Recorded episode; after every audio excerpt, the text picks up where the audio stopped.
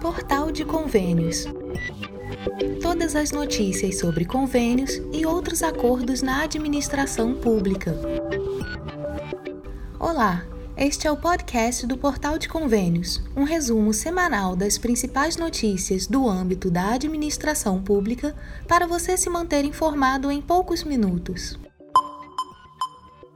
Cefem, estados e municípios mineradores devem receber 465 milhões de reais de royalties. A Agência Nacional de Mineração, a ANM, depositou sexta-feira, 21 de julho, os recursos referentes à Cefem, a compensação financeira pela exploração mineral, na conta de prefeituras e estados produtores de minérios. A informação é do presidente da Frente Parlamentar de Mineração Sustentável, deputado federal Zé Silva, do Solidariedade de Minas Gerais. Segundo ele, o dinheiro entraria na conta dos entes na segunda-feira, dia 24. Os recursos são uma espécie de contrapartida financeira repassada aos estados e municípios devido aos impactos causados pela exploração mineral. Os municípios que são afetados pela atividade, mas que não produzem minérios, ainda não foram beneficiados pela medida. Conforme o deputado, a ação beneficia diretamente os 2.158 municípios produtores, com os repasses de 373 milhões de reais ao todo.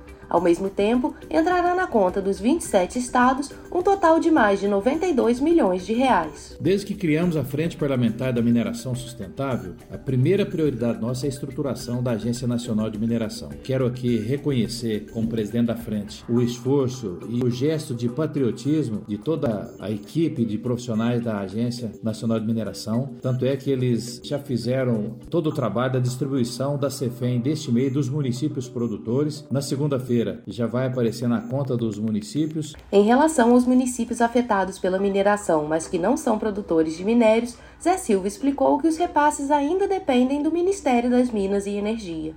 Quanto aos municípios afetados, ainda depende do Ministério das Minas e Energia. Espero que rapidamente o Ministério também resolva para que esses municípios também possam receber esses recursos. E do mês anterior, houve problemas técnicos lá no sistema da Agência Nacional de Mineração. Eles estão concluindo a conciliação, mas em breve também, do mês anterior, será solucionado para todos os municípios. O pagamento da CEFEM aos municípios produtores estava atrasado devido a problemas técnicos, que, conforme anunciado pela própria ANM na semana passada, já estariam sendo solucionados.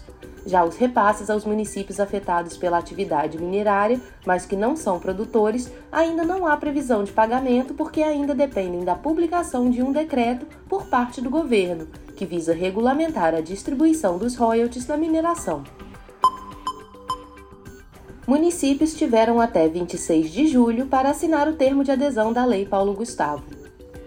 A Lei Paulo Gustavo concluiu essa semana uma nova etapa importante. Os municípios que foram habilitados a receber recursos desse mecanismo de fomento tiveram até o dia 26 de julho para formalizarem a adesão ao programa após o envio dos planos de ação. Era fundamental atender a solicitação até o prazo estipulado para garantir o repasse do montante. Até 19 de julho, um total de 806 municípios ainda não haviam cumprido esse requisito. A Lei Paulo Gustavo representa o maior investimento do país no campo cultural, destinando um montante de 3,8 bilhões de reais com a intenção de descentralizar esses recursos para o setor. Dessa quantia, 2 bilhões serão destinados aos estados, enquanto 1 bilhão e 800 milhões beneficiará os municípios. O prazo para o envio dos planos de ação previsto na lei encerrou-se em 11 de julho. É importante ressaltar que todos os estados brasileiros, incluindo o Distrito Federal, estavam aptos a receber os recursos, sendo que 98% dos municípios se cadastraram para participar do programa. A ministra da Cultura, Margarete Menezes, declarou que a validação desses planos foi um trabalho potente realizado pelas equipes do Ministério em maio foram abertas as inscrições e em julho chegou-se a essa adesão de 98% das cidades brasileiras. Segundo a ministra, isso sinaliza para a sociedade brasileira a existência desse elo que nos une chamado cultura. Lei Aldir Blanc II de Fomento à Cultura. Veja o que mudou. O crédito especial para aplicação da Política Nacional Aldir Blanc de Fomento à Cultura, o PENAB, ou Aldir Blanc II, como também é conhecida, foi aprovado pelo Congresso Federal. Nos próximos meses, 3 bilhões de reais começam a ser injetados no setor cultural brasileiro. A PENAB, criada em homenagem ao músico e compositor Aldir Blanc, tem como objetivo primordial promover ações e projetos que fortaleçam a cultura brasileira em todas as suas manifestações. Em contraste com políticas emergenciais que visavam apoiar trabalhadores da cultura afetados diretamente pela pandemia da Covid-19, a Lei Aldir Blanc se destaca ao contar com recursos assegurados até o ano de 2027. Essa abordagem visa proporcionar uma base sólida e duradoura para o setor cultural, estimulando a produção artística e garantindo o acesso a atividades culturais em todo o território nacional. O crédito especial aprovado pelo Congresso permitirá o financiamento de diversas iniciativas culturais abrangendo áreas como música, dança, teatro, literatura, audiovisual, entre outras. A aprovação do crédito especial representou um passo significativo na garantia de que o setor cultural volte a ter relevância e consideração no cenário nacional. Autoridades destacam a importância da PENAB como um instrumento essencial para a valorização e preservação do patrimônio cultural do Brasil, além de estimular a diversidade e a inclusão no meio artístico. Cássio da Rosa, secretário executivo adjunto do Ministério da Cultura, afirmou que a Lei Aldir Blanc foi pensada como ação estruturante. Ela vai servir para consolidar o Sistema Nacional de Cultura e busca-se que ele tenha a mesma atuação que tem o Sistema Nacional de Saúde, o Sistema de Assistência Social, que são bem articulados e bem consolidados. O apoio financeiro garantido até 2027 deve proporcionar uma maior previsibilidade e estabilidade para artistas, produtores culturais e trabalhadores envolvidos com a cultura, possibilitando o desenvolvimento de projetos de longo prazo, a formação de novos talentos e técnicos da área cultural, além de ampliar o acesso do público a eventos e atividades culturais. Ao final dos cinco anos de vigor da lei, 15 bilhões de reais terão sido aplicados no setor, valores que devem complementar os recursos e políticas já desenvolvidas pelo poder público local. Segundo Cássius, esse recurso não está vindo para substituir o orçamento do município para a cultura, o município deve continuar investindo o mesmo valor que é a média dos três últimos anos no orçamento da cultura. E esse recurso é para potencializar, multiplicar as ações na cultura. E sabe-se como isso vai ser estruturante e importante para as políticas culturais. O secretário executivo destacou também a importância do trabalho dos servidores da cultura para assegurar a execução da Lei Aldir Blanc I durante a pandemia e, consequentemente, a aprovação dessa nova etapa da lei. Eles garantiram a execução apesar de todos os obstáculos e dificuldades impostas. O Ministério da Cultura concentra esforços na conclusão da prestação de contas da Aldir Blanc I. O prazo para envio da prestação de contas se encerra no dia 31 de julho. Hoje, 20% dos municípios ainda não apresentaram as suas prestações, e os que não o fizerem não poderão se habilitar para o recebimento de novos recursos. Acesse portalconvênios.com e veja tudo o que mudou na Aldir Blanc 2. IFAM investirá 7 milhões de reais em projetos sobre cultura imaterial.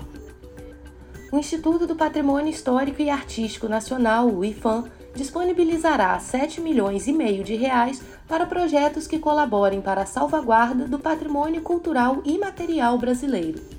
A retomada desse investimento público visa fomentar iniciativas voltadas para as culturas populares e tradicionais e para a diversidade linguística do país.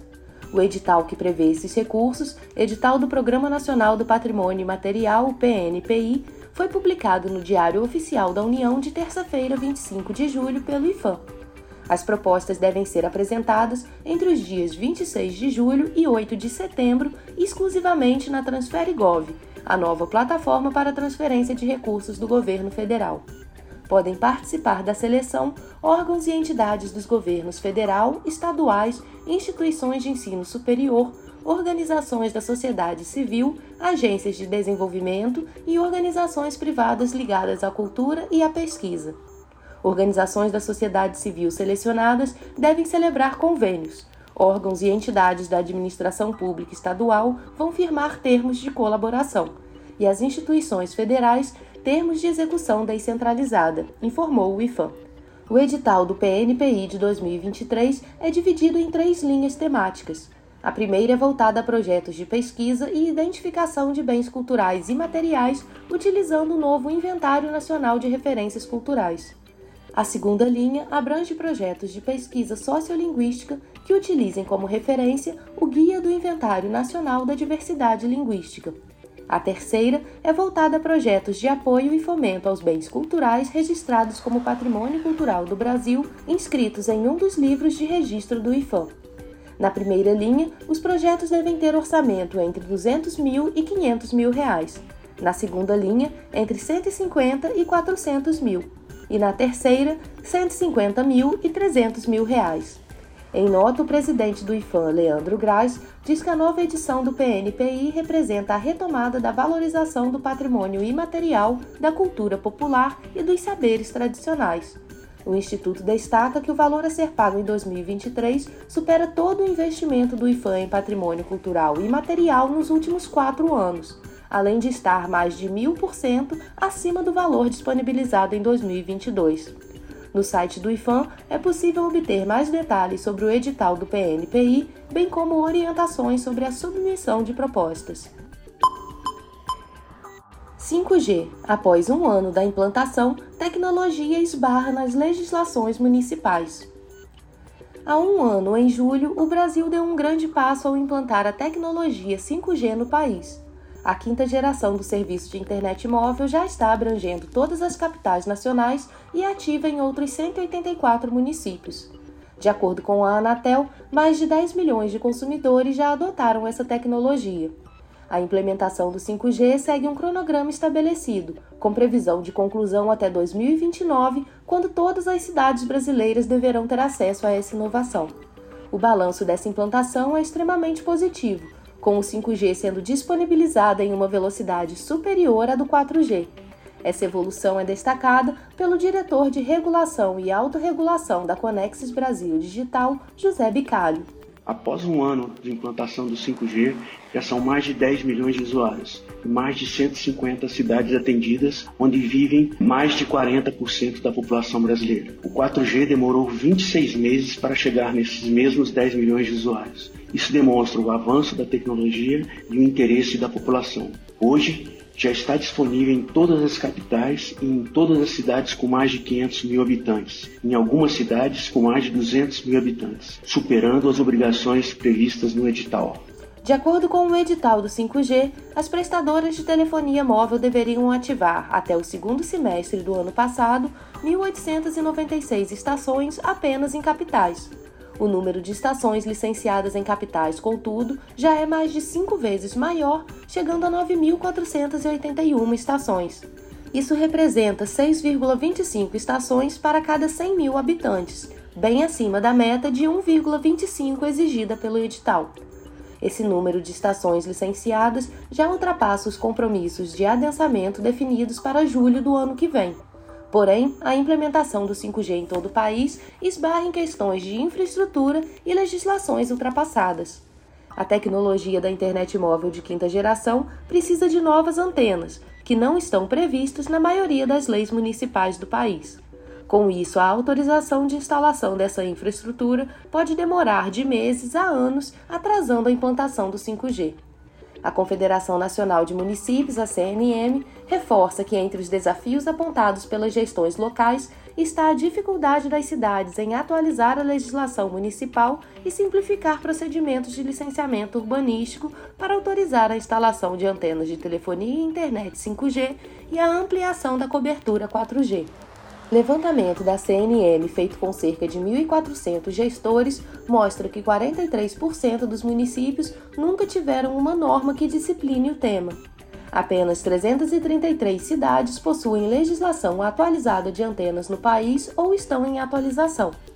Para ajudar a resolver o problema, em julho do ano passado entrou em vigor a Lei 14.424 de 2022 que altera a Lei Geral das Antenas, a Lei 13.116 de 2015. A lei mais recente autoriza o licenciamento temporário de infraestruturas de suporte a redes de telecomunicações em áreas urbanas, como antenas de telefonia celular, caso não seja cumprido o prazo de 60 dias para emissão de licença pelo órgão competente. O deputado federal Vitor Lipe, do PSDB de São Paulo, foi o autor do projeto de lei. Uma forma de simplificar, burocratizar, reduzir o tempo e poder ajudar a viabilizar a plantação das antenas, tanto de 4G, que precisam ser ampliadas naturalmente né, em muitos locais, mas também e principalmente do 5G aqui no Brasil. A gente viu uma preocupação ainda maior nessa questão do 5G, porque no 5G há uma necessidade de colocar muito mais antenas que no 4G. Pelo tipo de frequência que é utilizado no 5G, você precisa ter 10 vezes mais antenas do que no 4G. No estado de São Paulo, em apenas seis meses, o número de cidades com leis atualizadas para receber o 5G dobrou. Essa informação é proveniente da Invest SP, uma agência de promoção de investimentos vinculada à Secretaria de Desenvolvimento Econômico do governo paulista. No final do ano passado, eram 61 cidades e agora esse número aumentou para 125. O governo estadual ressalta que tem se empenhado em mobilizar e apoiar prefeituras e câmaras municipais nesse processo. Atualmente, já são 86 cidades paulistas desfrutando da tecnologia 5G em suas localidades.